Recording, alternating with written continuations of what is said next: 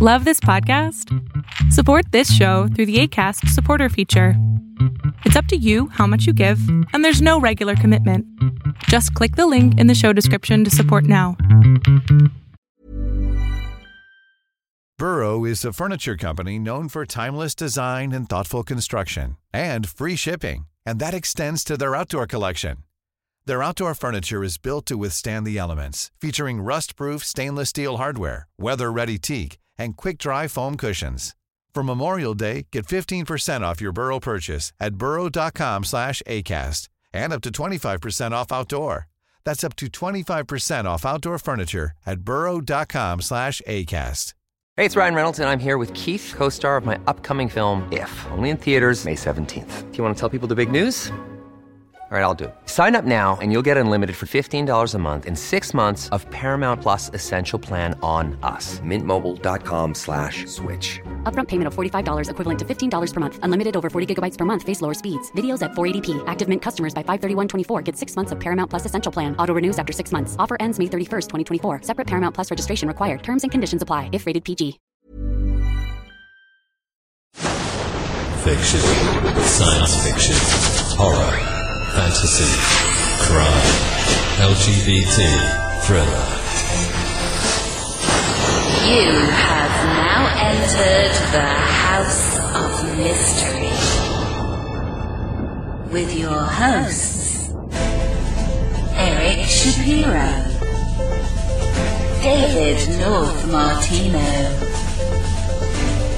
John Copenhaver, and Al Warren. Heard on KCAA 106.5 FM Los Angeles 102.3 FM Riverside. and 105.0 AM Palm Springs. Well, welcome back into the house of mystery. I'm Al Warren, Mr. Dave Birthday Martino. Oh, thank you, Al. Well, I have to keep reminding you that you're a year older, a year older. Yeah, 35. Oh, wait a minute, 53. Yeah, I was going to say 35. Even I wouldn't believe that. I turned it around. Yeah. Yeah, you're 35 almost times two.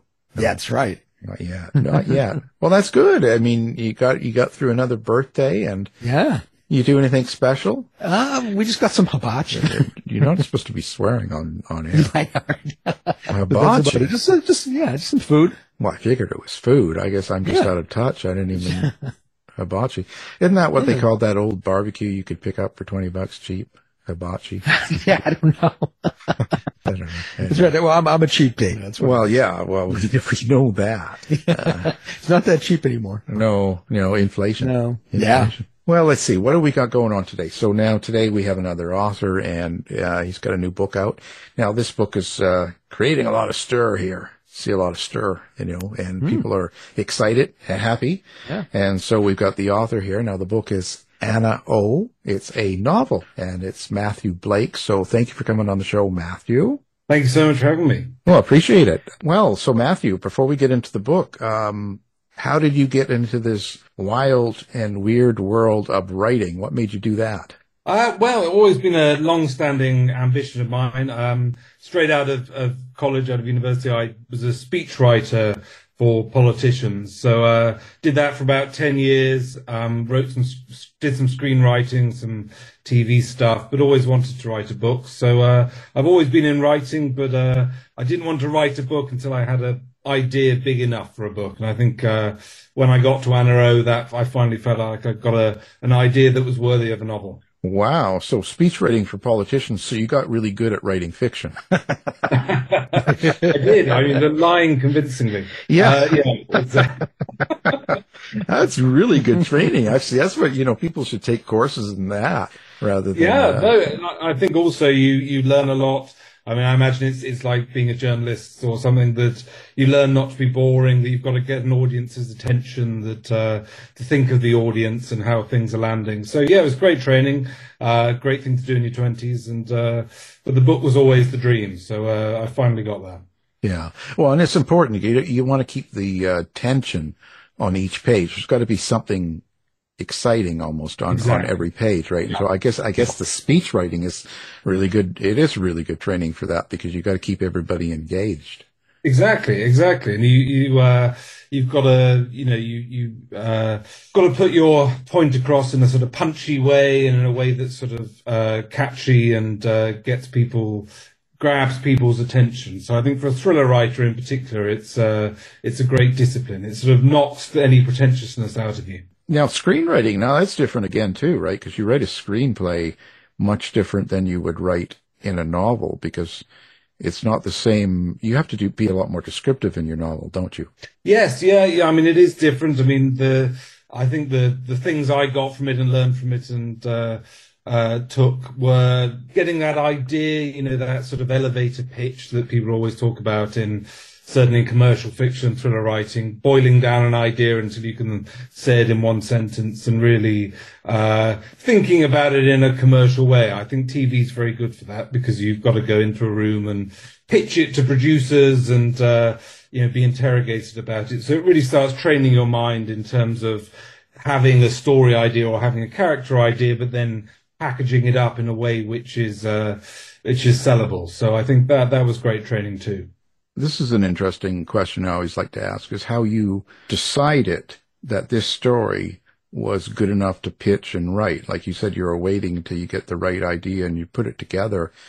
Was there a particular thing that propelled you into, let's say, shipping this out to different agents and publicists and people to say, Hey, look at this. I want you to read it. Well, I think it was particularly, uh, coming across the idea of people who uh, of sleepwalking, sleep crime, this whole world of people's eyes being opened but their brains being asleep, and people committing murder while sleepwalking, um, and then resignation syndrome, which is the other thing in the novel of people falling into a deep sleep for years on end. And I couldn't believe no one had done a a big thriller about it before. So I was convinced when I had the idea that someone must have done it and I'd somehow missed the book. Um, but I searched around and I, you know, read very deeply in the genre. So I, I thought I would have seen it if someone had done it. And when I realized they hadn't, I, I was amazed and thought, gosh, I better, I better get going because, uh, the idea is so interesting that, uh, if you can execute it well, there's a, there's a great thriller in there. Right. So you started with the idea and then you created the characters that were going to play in it. I, I'd imagine that's the way it went. It was, yeah. I mean, I started with the idea, started doing the research process. Obviously, it's quite a, a high concept idea. So there was a lot of research involved in terms of getting that authenticity, landing it, making sure that the reader would absolutely buy into uh, the authenticity of all the things I was talking about. And through that, I, I sort of met a lot of interesting people, researched a lot of interesting real forensic psychologists and sleep specialists and started basing the characters on these people I met. And uh, that's how the characters of, of, Ben, who's the forensic psychologist, and Anna, who is um, the patient, that's how those characters really started to evolve. I'd imagine that research is probably what took you the longest. I mean, sorting it out, plus deciding who you would go see and how you would uh, kind of address these different people that you uh, needed to get information out of. It was, yeah. The research process was a was a long period of time, probably about uh, yeah, about a year, I'd say. It's um, I'm very pleased that in the book that everything in there has happened or could happen. So it's all absolutely based on real life. And lots of readers have said that they've gone down sort of Google rabbit holes as they realize all this stuff is actually true, all these mystery illnesses and these sort of weird and wacky things. And, uh, I think it is, it's clarified in my mind that the truth is always stranger than anything a thriller writer could come up with. You know, it's, uh, uh, when you go out there and start searching, it's amazing what is actually out there. And, uh, you've almost got to put it on the page and make it believable. Um, despite the fact that all of it's actually real. Well, how did you get into the mind of uh, your forensic psychologist, uh, Ben, as you mentioned? Well, that was, I mean, there's some great memoirs that have been written uh, by forensic psychologists, by sort of FBI profilers, by uh, all that sort of mind hunter um, mm. that happened in the sort of the 90s and the Silence of the Lambs. So I went back to all that stuff, uh, then read all the more recent things about the development of forensic psychology, and it really is just the most amazing area. It's like a sort of modern day Sherlock Holmes, really, in terms of people solving crimes through mind traces and uh, their profiles of the criminal, and uh, such an interesting area. So I basically just immersed myself in all those memoirs and things and uh, talk to interesting people and uh, yeah, and then out of that, I managed to start thinking, hopefully, as Ben would think, and approach a sort of case as as a forensic psychologist would. And so, um, your character, your main character, Anna O. Ogilvy, Yeah. how do you write a character like that? How do you fit into that?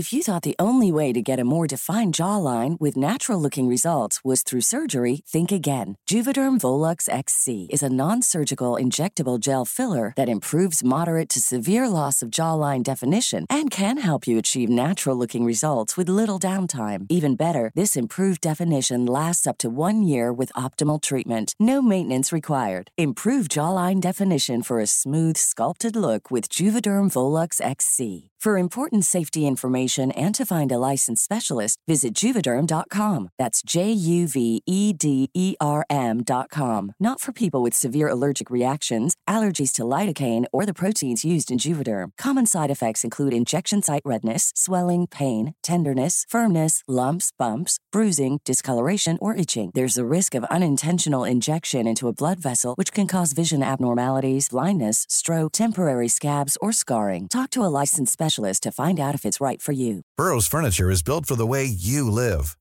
From ensuring easy assembly and disassembly to honoring highly requested new colors for their award-winning seating, they always have their customers in mind. Their modular seating is made out of durable materials to last and grow with you.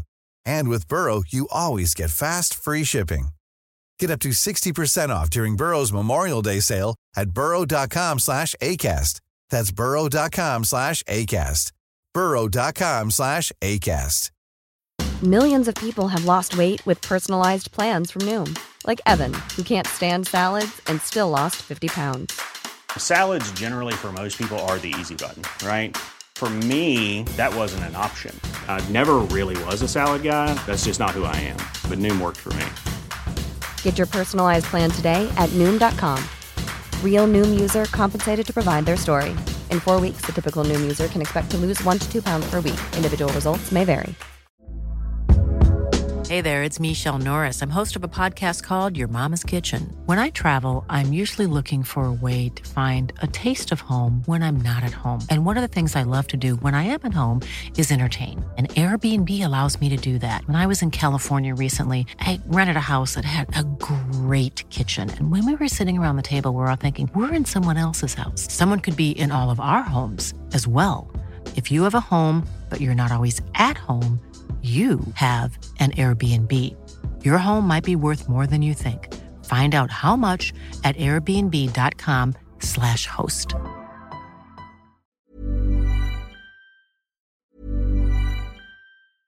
Planning for your next trip? Elevate your travel style with Quince. Quince has all the jet setting essentials you'll want for your next getaway, like European linen, premium luggage options, buttery soft Italian leather bags, and so much more. And is all priced at 50 to 80% less than similar brands. Plus, Quince only works with factories that use safe and ethical manufacturing practices. Pack your bags with high-quality essentials you'll be wearing for vacations to come with Quince. Go to quince.com/pack for free shipping and 365-day returns.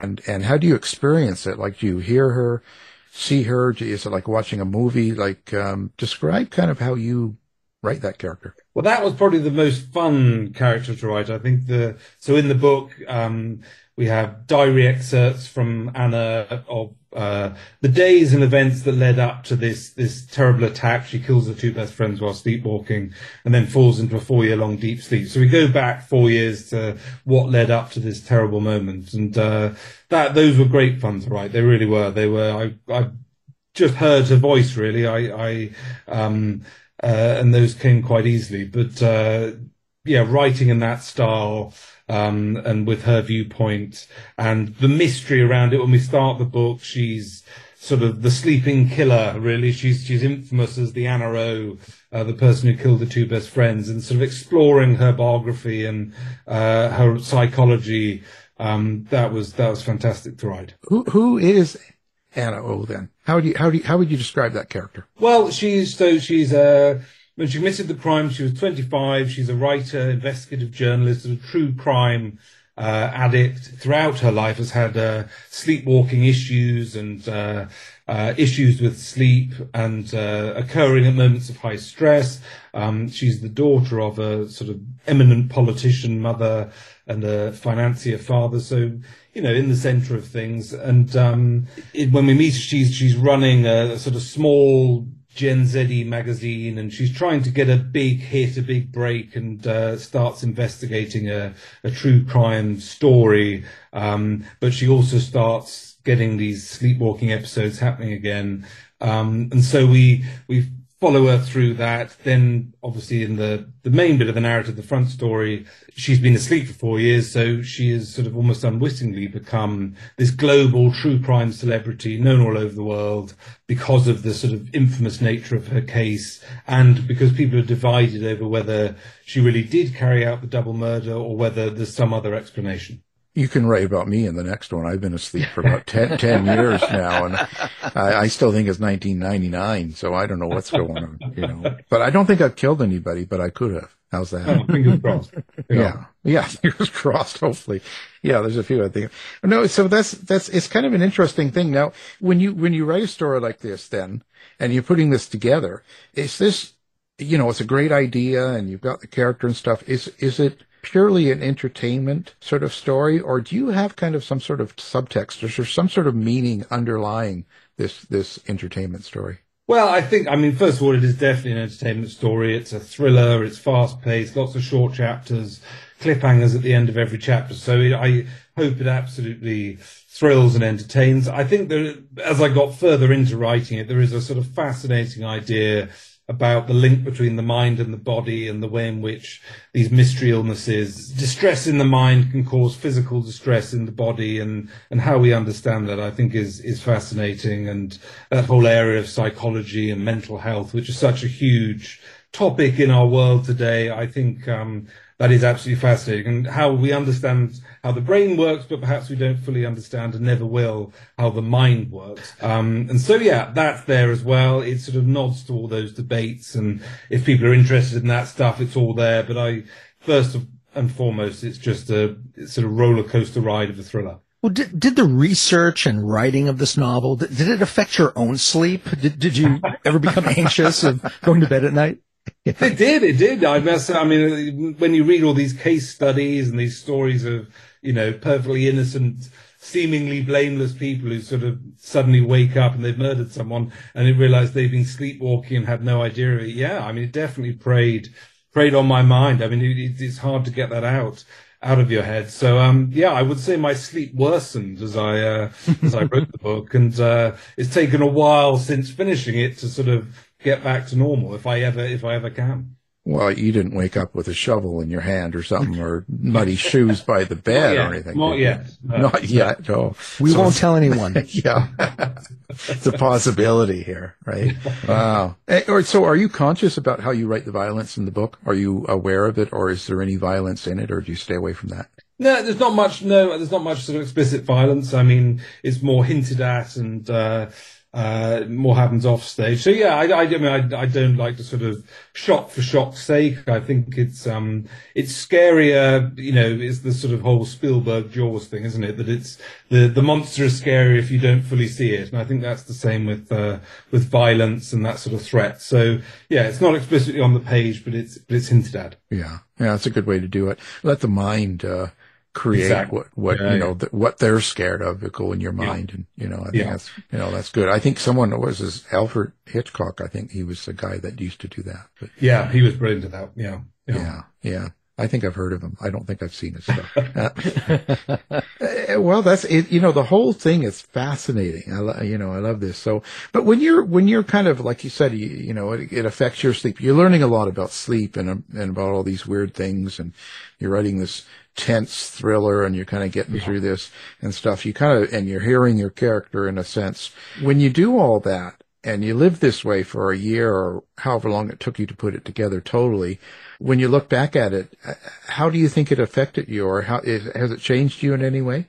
Well, yeah, I think it has. I mean, it, it certainly opened my eyes to how little control we have over the mind. I think when you read about the sleeping sicknesses and the mystery illnesses and uh, the cases. There's a famous case of refugee children in Sweden who who get resignation syndrome and fall into a deep sleep and can't be woken up, and the way in which they call it a functional neurological disorder, but it 20 years ago would have been called uh, psychosomatic, and that link between the mind and the body. Yeah, I think it, really is extraordinary when you get to um, understand that and, and see that even the most eminent neurologists can't really explain why that's happening or um, are mystified themselves. I think that. Uh, uh, yeah, is, is, is fascinating and terrifying, and particularly on the, the legal defense of sleepwalking and automatism about if you kill someone while you're sleepwalking, are you guilty of murder or not guilty? And the law is still very undecided on that. I mean, half the people who use that defense get off, get away with murder, half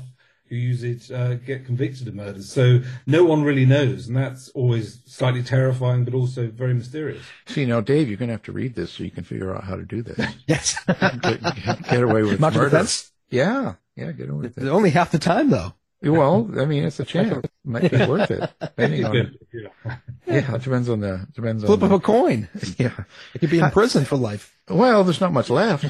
well, that's true. You're 53. Come on. Yeah. What do you What do you think that um, people and the media in general um, get wrong about sleep and these sleeping uh, sort of things and people that murder in their sleep, let's say, or walk in their sleep and stuff. What do you think that the we in general in the public don't really understand about it? Well, I think we don't pay enough attention to it. I mean, one of the things that has been so amazing really is when I've gone around booksellers and readers talking about the book is how everyone, given the chance, starts talking about their own sleep stories. Once one person starts, everyone sort of erupts with uh, they they know someone who's a sleepwalker or a sleep talker or has night terrors or sleep eats is another one. Um, and uh, it's not something they ever really shared before, but uh, I, you know, there's this amazing statistic that the average person spends around 33 years of their life asleep. So it is this entire second world that all 8 billion of us on the planet have, and uh, we don't really uh, share much about it or talk much about it. And it's uh, uh we all have nightmares, we all we all experience this, and um, uh, I think we can we can all be more open about it. Yeah, and that's a fascinating area too. The nightmares and dreams and stuff. Did yeah. you kind of did you work into that area too as well? Like what? How can you separate, let's say, sleepwalking from a dream? Well, exactly. That's the really scary thing. I think, um, yeah. So I did look into all of that as well, and uh, uh, I talked to one uh, neurologist who said really the only way you could tell uh, definitively if someone was sleepwalking or not when they commit a crime is to attach electrodes to their head while they were committing the crime, um, wow. which is obviously impossible. So basically, even the most eminent specialist would not be able to conclusively tell you whether someone who claims they're sleepwalking was actually sleepwalking when they committed the crime or whether a nightmare they were having they acted out in reality and um, killed someone. So uh, yeah, I think that the night terrors and nightmares. We've all had that moment when we uh, we wake up and the nightmare is still more real than reality, and uh, it takes a while to realize that that terrible thing we were afraid of during the night isn't actually real. And the book, I guess, starts with the idea that what if your nightmares turned out to be real? What, what's the most surprising thing you learned during doing uh, research on this novel with sleep and sleep related crimes? The most surprising is uh, how awake we can look while still being asleep. So there was some amazing stories of people who uh, people had very bad sleepwalking problems and used to get up in the middle of the night, go for long drives, come back, get back into bed in the morning, have absolutely no memory at all of what they'd done during the night. So you're able to function on a very sophisticated level without actually being awake. It's very, or your rational part of your brain isn't sort of engaged. So that really calls into question our whole concept of being awake or asleep. And uh, yeah, so that idea that you can sort of be in an in-between state where you can function, but you're not actually conscious of being awake. That that's pretty terrifying. Story of my life. I'm still trying to figure it out. Well, that's it's interesting. Where where do you think you get your influences from? I've always been a huge fan of uh, Agatha Christie. Um, she was the sort of first person I ever read where I realized books could be fun and uh, enjoyable. So that's always been a key influence. There's a lot of Hitchcock references in the book. Uh, and I certainly say he's a, a, huge influence, but I'm a massive uh, thriller and mystery reader. So I love, you know, Harlan Coben and Michael Connelly and Lee Child and uh, all that stuff. So um, yeah, a mix of sort of uh, classic crime and uh, and lots and lots of modern modern mysteries. And, and, so, what do you think you get out of the book then? How how does it make you feel? What I get out of it is uh, just joy when um, readers are surprised by the ending and shocked by the twist and like the characters and just had a good time with it. And uh, yeah, I mean, uh, I've had I, I, as a thriller lover, I know what I get out of reading my favorite thrillers, and uh, it's been just amazing to hear readers all across the world um, saying they connect with the characters, and you know that it taps into some anxiety they have of themselves, and you know they've had a had a good and fun reading experience. So that's that's the main thing. So what's next? What comes up now after this? This is a, a big novel to to start yeah. out with. So uh, where are you going to go after now? Are you starting to write something else already? I've already written it. Yeah, I'm doing the edits on it now, so hopefully it will be out in uh, 2025. It's I was looking for another topic that was sort of as big and universal as sleep, and I came across some amazing stuff on false memory. So the uh, the second book is all about false memory. It's set in Paris. Uh, people estimate that about a third of our most treasured memories didn't happen in the way we remember them, and every time we access a memory, we actually edit it um, just very slightly. So it's looking at all of that, and uh, yeah, doing the final touches to that now, and that should be out next year. Yeah, that's an amazing thing too, right? Because when you're in the yeah. crime world too, right? True crime, a lot of you can't, you know, they talk about witnesses and stuff and people that exactly. see things. It, it's not really that dependable, is it? Not at all. And I, I mean, lots of stuff's coming out uh, now, you know, about eyewitness testimony and if people have been convicted on eyewitness testimony, how how unreliable that is, and lots of amazing stuff there. And uh, it's quite a thought, you know, if some of your your most personal memories about the past have been uh, sort of edited and adapted in your own head, and that actually the reality was was very different. That's uh, that changes our notion of the past and and who we are. So uh, yeah, book two looks for all that stuff. Yeah, because the brain just kind of fills in the blanks, doesn't it, when it does yeah, well? and connects things that happened years apart and puts them together. And uh, there's one particular interesting idea about source confusion. So uh, if you're a child and your parents tell you something that happened, you can you can sort of almost steal that anecdote, and it becomes a memory, and you become convinced that actually you were present at the that something you weren't, and uh, all those sorts of weird tricks of of the mind. Well, who was your favorite uh, type of character to write? Uh, is it is it like an, an evil person or someone that's kind of on the edge or doing something wrong, or do you like writing someone good and happy? Oh gosh, I mean, uh, I, I like the sort of unreliable narrator, the the person you don't quite trust. I think that's that's probably the most fun thing to write if you're writing a psychological thriller, and someone who's sort of slightly teasing the reader, leading the reader on, uh, and who the the reader, when they're going through the book, doesn't quite know what's being kept from them. And uh, yeah, I think that's probably the most compelling type of character to write. Did your characters ever surprise you? Did they uh, try to uh, take the uh, the plot off the rails or anything like that?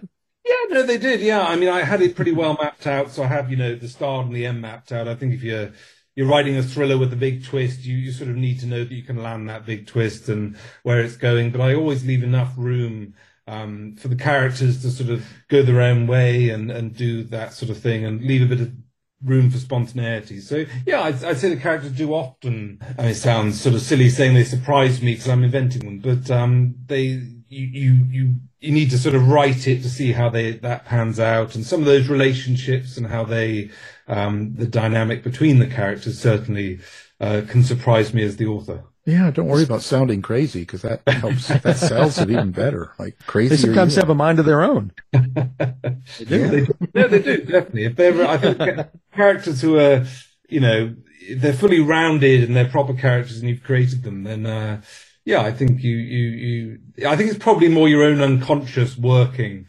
Uh, you know, Stephen yeah. King about the, you know, the, the boys in the basement or whatever it is, that that's your unconscious working. And so when you start writing, the character does, does things you're not consciously creating. Right. Well, we have tons of writers that come on and say that, you know, they, they actually, their characters are real, right? And they talk yeah. with them and they're driving and they're doing all this stuff. Yeah. And, and, it's like, and we wonder why the world is this way.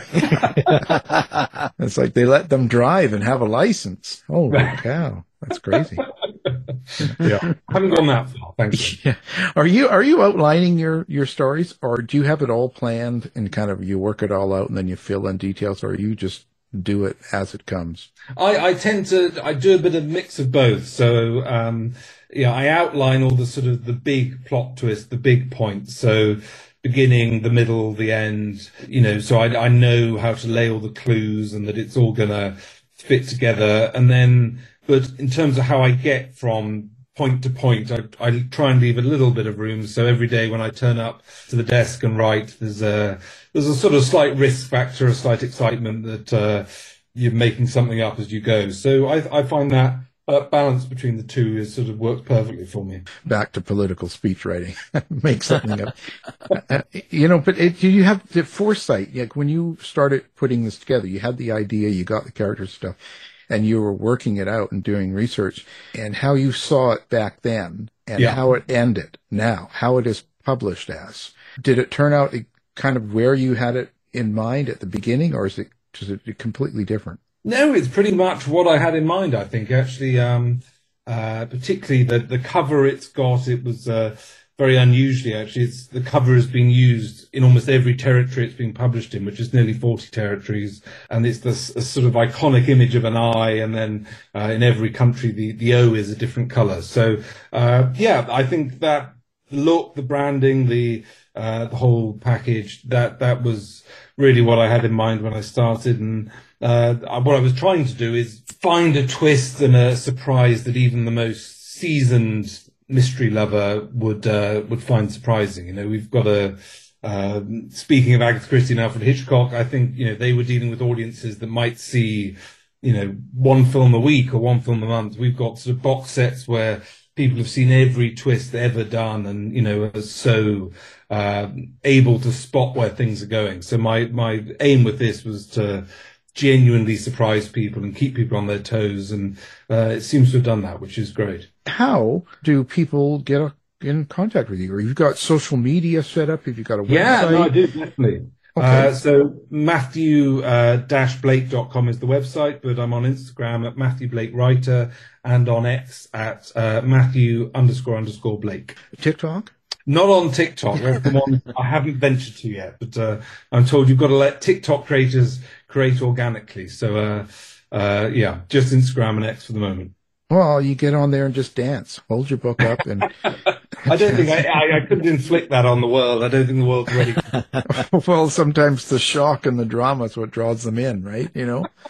Um, so this has been a real pleasure, and and so the last last question I have is like, who in your real life have you uh, killed off in any of your books? no one, no one I could admit to. I know. I mean, it's uh, Oh. the only people I take from close real life I portray glowingly on the page. So uh, no, there's no one I've uh, inflicted revenge on in that way. I can't say the same for book two, though. We'll have to. Oh, um, good. Good. And we'll need names and a phone number. we'll get them on Sure, the line sure. when we're Yeah. interviewing, and you can have it out. You know, that would be amazing. Well, we really nothing less. Yeah, we appreciate you being here. Now, the book of calls called, uh, course is called Anna O. Our guest is the author, Matthew Blake. So thank you for being on the show. Thanks so much for having me. Thanks, Matthew. You've been listening to the House of Mystery radio show. To find out more about our guests, hosts, or shows, go to www.houseofmystery.com. Show's over for now. Was it as good for you as it was for me? Yeah. Good night. This has been a production of Something Weird Media. I'll be back. You've been listening to the House of Mystery radio show. To find out more about our guests, hosts, or shows, go to www.houseofmystery.com. Show's over for now. Was it as good for you as it was for me? Yeah. Good night. This has been a production of Something Weird Media.